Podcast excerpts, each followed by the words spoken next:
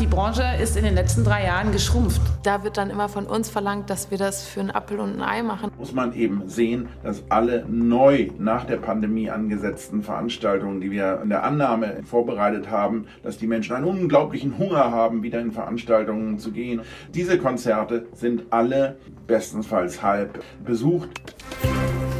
News Junkies. Verstehen, was uns bewegt. Ein Podcast von RBB24 Inforadio. Der Live-Branche geht es schlecht. Große Bands wie Tokotronic haben Teile ihrer Tour wegen schwacher Ticketverkäufe erstmal verschoben. Ein international erfolgreicher Popsänger wie Louis Capaldi, der verkauft nur 1600 Tickets für die Max-Schmeling-Halle in Berlin und in die passen eigentlich 13.000 Leute, also fast zehnmal so viele Menschen. Die letzten Monate über haben wir immer wieder solche Hiobsbotschaften gehört. Sogar das deutschlandweit bekannte Fusion Festival hat weit über eine Million Euro Miese gemacht. Und dann meldet heute Morgen der größte deutsche Tickethändler Eventim einen Rekordgewinn. Die haben ihren Nettogewinn einfach innerhalb eines Jahres vervierfacht und erwarten bis Jahresende einen Gewinn, der so hoch wie nie und damit auch deutlich über dem Vor-Corona-Niveau liegen wird. Wir reden hier von sehr viel Geld. Was sie mit Veranstaltungen machen, es geht um weit über eine Milliarde Umsatz und die sind gerade mal von Januar bis September reingekommen. Wenn ihr eine Konzertkarte kauft, dann kommt ihr eigentlich an CTS-Eventim gar nicht vorbei. Das ist ein riesiger Konzern, der inzwischen nicht mehr nur Tickets verkauft, sondern zu dem auch viele kleine Firmen gehören. Konzertveranstalter zum Beispiel, die Festivals dann organisieren wie Rock am Ring oder das Hurricane Festival oder auch Veranstaltungsorte wie die Waldbühne hier in Berlin, auch die gehört zu Eventim.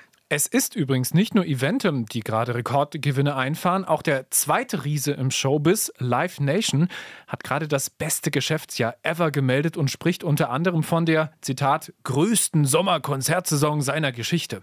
Wie kann es sein, dass große Teile der deutschen Konzertbranche gerade ins Straucheln geraten, während Eventim, das die Tickets für diese Shows verkauft, so viel Asche macht wie nie zuvor? Diese Frage versuchen wir euch heute zu beantworten. Henrike Möller und Bruno Dietl in einer neuen Folge der RBB24 Inforadio News Junkies. Und eins können wir euch jetzt schon mal spoilern: Es war nicht einfach, jemanden zu finden, der über Eventim reden will. Die Backstreet Boys kaufen dreimal hintereinander die Mercedes-Benz Arena in Berlin aus. Coldplay spielen auch gleich mehrere Gigs. Sido veranstaltet dieses Jahr sage umschreibe acht Weihnachtsshows in der Columbia Halle in Berlin.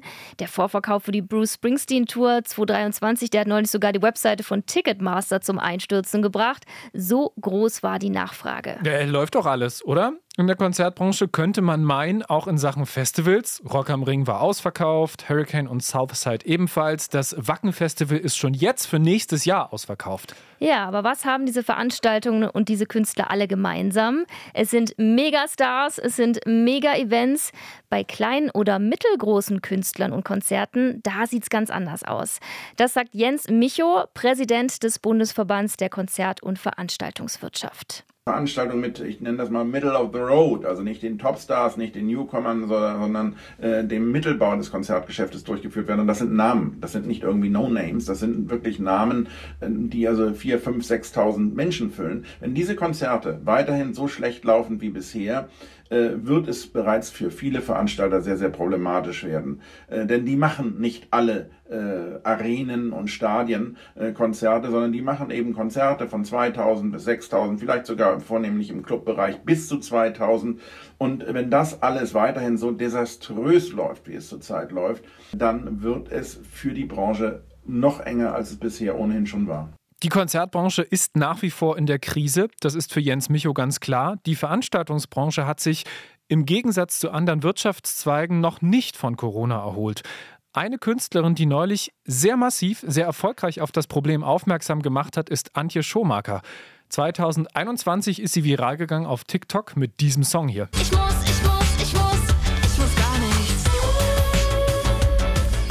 Ja, Antje Schumacher hat Anfang Oktober ihre Tour abgesagt. Viele ihrer Fans haben das nicht verstanden und waren ein bisschen verärgert. Von anderen Musikerkollegen dafür gab es dann einen Daumen hoch. Von Lea zum Beispiel, Paula Hartmann, Emily Roberts, die haben ihre Entscheidung verstanden. Antje Schumacher hat dann ein paar Tage später mit einem längeren Post auf Instagram nachgelegt und ausführlich erklärt, warum es nicht anders ging. Ich zitiere mal aus dem Insta-Post von Antje Schomaker. Da schreibt sie: Natürlich ist man als Fan enttäuscht, wenn das Konzert nicht stattfindet, auf das man so lange gewartet hat. Aber der Kulturbranche geht es nicht gut. Vielen KünstlerInnen geht es nicht gut. Nach außen sieht es vielleicht toll aus, weil einige Acts wieder vor vollen Hallen stehen, aber das ist nicht die ganze Realität. Ich habe das Gefühl, dass viele von euch nicht wissen, welche Kosten hinter so einem Tourkonzert stecken. Antje Schumacher, die schlüsselt dann in ihrem Post ganz genau auf, wie teuer eine Tour tatsächlich ist. Eine Tour mit zehn Terminen kostet sie aktuell 30.000 Euro. Das muss sie also hinblättern, um live spielen zu können. Demgegenüber stehen die Einnahmen aus den Ticketverkäufen. Die gehen aber natürlich nicht zu 100 Prozent an sie, sondern die Hälfte etwa geht an die Veranstaltungsstätte, in der das Konzert stattfindet. 15 bis 20 Prozent gehen an die Booking-Agentur, die für sie die Tour bucht. Das Management will dann auch noch Geld haben, etwa so 20 Prozent der Ticketverkäufe. Und an die Ticketplattform, die die Tickets anbietet, gehen dann auch noch ein paar Prozent. Also ich bin nun beileibe kein Mathe-Genie, aber begreife trotzdem, das rentiert sich doch kaum noch in dieser Größenordnung für Künstlerinnen wie Antje Schomaker. Im Kulturmagazin Westart im WDR hat sie Folgendes dazu gesagt. Das Ding ist, dass uns natürlich oft gesagt wird, aber du liebst doch, was du machst. Du ähm, machst es doch gerne und das ist ja auch irgendwie das, wofür du brennst. Und da wird dann immer von uns verlangt, dass wir das für einen Apfel und ein Ei machen oder beziehungsweise kommt es auch immer bei Leuten nicht gut an, wenn Künstlerinnen und Künstler sagen, hey, ich will aber damit auch Geld verdienen. Ja, da fehlt irgendwie oft das Verständnis dafür, dass Künstler nicht von Luft und Liebe leben können. Tokotronic haben auch Teile ihrer Tour abgesagt, Jupiter Jones und Revolverheld ebenfalls. Der ganze Mittel- und Unterbau, wenn der wegfällt, dann verlieren wir den Facettenreichtum, die Vielfalt unseres Kulturgeschäfts. Und ich möchte, dass sich jeder fragt, ob er das wirklich will. Das war nochmal Jens Micho vom Bundesverband der Veranstaltungswirtschaft. Aber woran liegt das jetzt, dass die Konzertbranche so extrem am Straucheln ist? Die Gründe dafür sind vielseitig. Bleiben wir mal jetzt erstmal beim Punkt Kosten, den Antje Schomaker gerade schon angesprochen hat. Eine Tour zu veranstalten oder ein Konzert ist für Künstler zuletzt immer teurer geworden. Und das liegt ja natürlich daran, dass auch alles andere teurer wird. Die Inflationsrate lag im Oktober bei 10,4 Prozent. Bei Konzerten zeigen sich diese gestiegenen Preise vor allem im Bereich Catering, Security, Technik. Laut Jens Micho vom Bundesverband der Konzert- und Veranstaltungswirtschaft haben sich die Kosten in manchen Bereichen sogar verdoppelt. Ja, dazu dann noch die gestiegenen Energiepreise.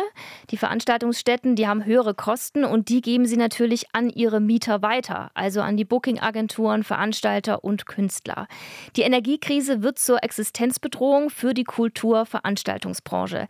Das sagt die Koalition Kultur und Kreativwirtschaft. Das ist ein Zusammenschluss aus verschiedenen Bundesverbänden aus den Bereichen Musik, Kultur, Presse und anderen. Diese beiden Gründe, Energiekrise und Inflation, machen die Konzerte jetzt aber nicht nur für Künstler und Veranstalter teurer, sie sorgen auch dafür, dass momentan erst gar keine Tickets verkauft werden oder eben nur wenige.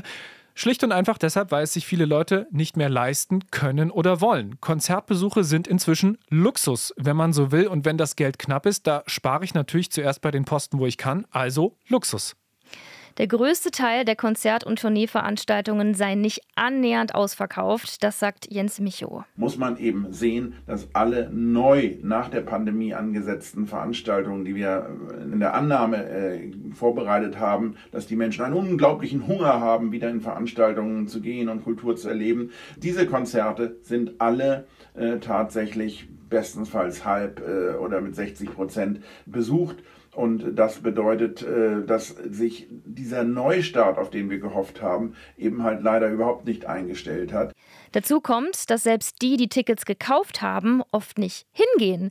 Das führt wiederum dazu, dass die Veranstaltungsstätten weniger Umsatz machen mit Getränken zum Beispiel und auch die Künstler weniger Merchandise verkaufen. Es gibt noch so viele weitere Gründe, warum die Konzertbranche weiterhin so leidet. Vielleicht noch zwei. Fehlendes Personal. Während des Lockdowns haben sich viele Leute, auch aus meinem Freundeskreis, die zuvor in der Veranstaltungsbranche tätig waren, umorientiert. notgedrungen. Tontechniker, Lichttechniker, Roadies, Security-Menschen ohne diese Leute können aber keine Konzerte stattfinden. Ja, das hat das Puls Open Air dieses Jahr deutlich gezeigt. In Bayern hat das stattgefunden im Juni. Es musste allerdings vorzeitig abgebrochen werden, weil nicht genügend Sicherheitspersonal vor Ort war. Das Sicherheitspersonal war zwar vom Festival eingekauft, aber der Dienstleister, der sich darum kümmern wollte, der konnte am Ende nicht liefern. Also er hat nicht genug Ordnungs- und Sicherheitspersonal bekommen.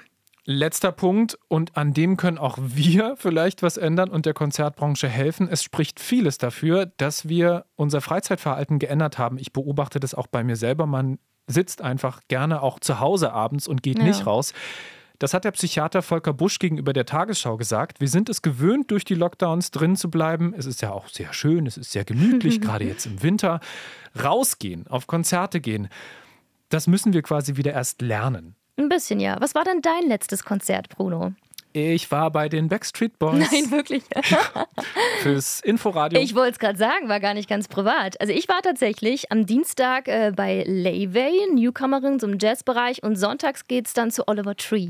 Du bist da deutlich besser unterwegs, aber ich muss ja. auch sagen, ich habe zwei kleine Kinder zu Hause. Ich kann sie noch nicht mitnehmen. Ich habe ein bisschen mehr Zeit, das stimmt. Das tut mir so weh als Musikjournalist und auch selber Musiker. Konzertabsagen hier, ganze Touren gecancelt da. Wir haben auch mit meiner Band gerade ein Konzert mehrere Monate nach hinten verschieben müssen, weil der Club uns wirklich gewarnt hat davor. Die Leute kaufen gerade keine Karten. Lasst es lieber. Genau, also wir haben ja gerade ausführlich dargelegt, warum es der Konzertbranche gar nicht gut geht. Umso komischer, was wir da heute von Eventim als Tickethändler gehört haben. Gewinn vervierfacht. Sie erwarten sogar einen Jahresrekord. Wie passt das alles zusammen? Wie kann es sein, dass die Menschen, die sich nur um den Verkauf einer Konzertkarte kümmern, besser dastehen als die Orte, an denen Konzerte stattfinden oder besser auch als die Bands und Musikerinnen, die sich ja um das Wichtigste überhaupt kümmern, die Musik, das Werk, die Kunst? Wir haben es wirklich versucht. Wir haben versucht, eine Antwort auf diese Frage zu finden und wir haben unzählige Mails heute rausgeschickt an Bookingagenturen, an Konzertveranstalter, an Bands, an Tourneeorganisatoren, an Clubs. Niemand wollte offen über Eventim sprechen. Niemand. Selbst der Bundesverband der Konzert- und Veranstaltungswirtschaft, dessen Chef wir gerade gehört haben, die O-Töne sind schon etwas älter, denn Eventim ist Mitglied in diesem Verband. Wir haben uns auch nochmal umgehört bei namhaften Berliner Konzertlocations und Eventmanagement-Profis. Öffentlich will hier niemand im Podcast im RBB24 Inforadio drüber reden. Vielleicht auch, weil Eventim in den vergangenen Jahren sich überall eingekauft hat. Beispielsweise bei Semmel Concerts oder FKP Scorpio. Das ist übrigens die Firma hinter Hurricane, Southside und auch Deichbrand Festival. Aber unsere Recherche war nicht komplett vergeblich. Heute Mittag haben wir dann Informationen von jemandem bekommen, der im Umfeld von Eventim unterwegs ist. Diese Quelle sagt, dass die verdammt guten Geschäftszahlen von Eventim weniger mit dem aktuellen Konzertbusiness zu tun haben, sondern ganz viel mit dem nächsten Jahr. Wenn jetzt der Vorverkauf für große Stadiontourneen 2023 startet, verdient Eventim damit schon jetzt Geld. Ein weiterer Faktor, warum bei Eventim gerade die Kasse klingelt, sind so Dickschiffe wie Bruce Springsteen. Da ist jetzt ein neues Album raus und nächstes Jahr steht die Tour dazu an und wo man ja, ich klopfe jetzt hier wirklich mal auf Holz, ja. nie weiß, ob es die letzte vom Boss sein wird. Vor diesem Hintergedanken werden A, mehr Tickets verkauft und B, zahlen die Leute natürlich auch höhere Preise. Ich habe mal geguckt, letzte verfügbare Tickets für die Show auf dem Hockenheimring kosten 199 Euro pro Stück. Huiuiui. Ja, die Bruce Springsteen Tour ist so gut wie ausverkauft. Aber selbst bei Tourneen, bei denen einige Konzerte eher semi laufen, verdient Eventim ganz gut dran. Denn, das hat uns unsere Quelle auch gesagt, halbleere Hallen sind für Eventim bei hohen Ticketpreisen eigentlich kein Problem. Das Problem hat dann die Location vor Ort die bei einer Halle, die nur halb voll ist, natürlich nur die Hälfte an Getränken, Snacks und so weiter verkauft, aber trotzdem alle Kosten für Security, Barpersonal, Energie und so weiter hat. So, wir steigen jetzt ein in die Wirtschaftstheorie. Habt ihr Bock? Im Fall von Eventim greift der klassische Fall der Long-Tail-Theorie. Die besagt, ich habe ein riesengroßes Online-Sortiment, in diesem Fall an Konzertkarten für richtig große Shows, für kleine und für mittelgroße Shows ja, für die Konzerte von Bruce Springsteen, Casper oder eben die neue heiße Indie-Band aus UK.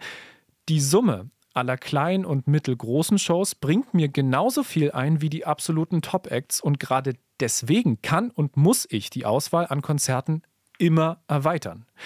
Kleinvieh macht auch Mist, könnte man das abkürzen, beziehungsweise immer mehr Mist. Und genau auf diese Strategie setzt Eventim seit der Pandemie, hat unsere Quelle gesagt. Also Angebot ausgebaut, immer mehr Veranstaltungen im Angebot. Ja, wenn sich dann die eine eben nicht so gut verkauft, ist am Ende dann auch egal. Jetzt haben wir ganz viel darüber gesprochen, was die Inflation für die Konzertbranche bedeutet. Also höhere Kosten für Transport, Energie und so weiter. Eventim ist aber von diesen allgemeinen Preissteigerungen kaum betroffen, meinte unsere Quelle. Sie sind ja überwiegend eine Plattform und führen die Konzerte in der Regel nicht selbst durch. Und somit sorgen höhere Ticketpreise die es ja seit kurzem gibt. Die Ticketpreise sind angestiegen bei vielen Konzerten. Die sorgen vor allem dafür, dass Eventim bei kaum steigenden Kosten mehr verdient. Ein paar Dinge, die mich heute bei der Recherche wirklich überrascht haben. Zum einen habe ich mich so ein bisschen umgehört in der Berliner Clubszene. Da wird gemunkelt, dass Eventim mit der Tochterfirma Dreamhouse, die sich unter anderem auch um Rock am Ring und Rock im Park kümmert, die Fühler Richtung Konzertlocations ausstreckt die Berliner Waldbühne gehört Eventim ja schon. Dann hat Eventim auch in der Corona-Zeit, als der Wert von vielen Ticket- und Veranstaltungsfirmen drastisch eingebrochen ist, diesen Zeitpunkt genutzt und Anbieter wie Köln-Ticket oder Bonn-Ticket zu vermutlich sehr guten, aka niedrigen Konditionen übernommen. Ein deutscher Ticketing-Konzern, der international erfolgreich ist. Letztes Jahr ist er auch in den amerikanischen Markt eingestiegen. Alle Zeichen stehen auf Expansion. Hierzulande hat Eventim gefühlt ein Monopol. Warum, und das haben wir heute in einer Pressemitteilung vom März entdeckt, hat Eventim dann 157 Millionen Euro staatliche Corona-Hilfen beantragt und auch erhalten. Und noch so ein Ding. Ihr erinnert euch vielleicht an die Pkw-Maut, Lieblingsprojekt von Andreas Scheuer, gekippt 2019 vom Europäischen Gerichtshof. Eventim hatte zusammen mit einer anderen Firma aus Österreich den Zuschlag für das Betreiben des Mautsystems bekommen. Die Maut ist gescheitert. Eventim hat geklagt vor einem Schiedsgericht und hat auch Recht bekommen, sie haben Anspruch auf Schadenersatz. Eventim ist vor Gericht gegangen mit einer Summe von 560 Millionen Euro. Ja, das kann einen schon etwas frustrieren. Der überwiegende Teil der Konzert- und Live-Branche leidet und die großen Player sahnen ab. Eine Rückkehr zum Vorkrisenniveau sei frühestens in der zweiten Hälfte des Jahres 2024 zu erwarten. Das hat äh, Jens Micho gesagt. Ich finde, das klingt am Ende nicht so ganz fair, also die Lastenverteilung gerade. Da hilft wahrscheinlich nur eins. Guckt, Punkt immer bei den Künstlern und Künstlerinnen auf der Website direkt nach Tickets. Das ist ganz oft so, dass die Shops verlinken, die eben nicht Eventim heißen. Und wenn ihr euch auf die Suche nach Konzertkarten macht, dann sucht alternative, unabhängige Ticketanbieter. Das ist relativ einfach. Gerade in Berlin gibt es auch ein paar sehr bekannte Alternativen. Ja, und das sind wahrscheinlich die Wege, Merch ist auch noch so ein Ding. Oh ja, Merch. Kauft unbedingt Merch bei den Künstlerinnen und Künstlern. Das ist das, was sie direkt auch über ihre Kanäle vertreiben. Das hilft ihnen auch über eine Durststrecke, wenn mal eine Tour abgesagt ist, ein Konzert nicht so gut läuft.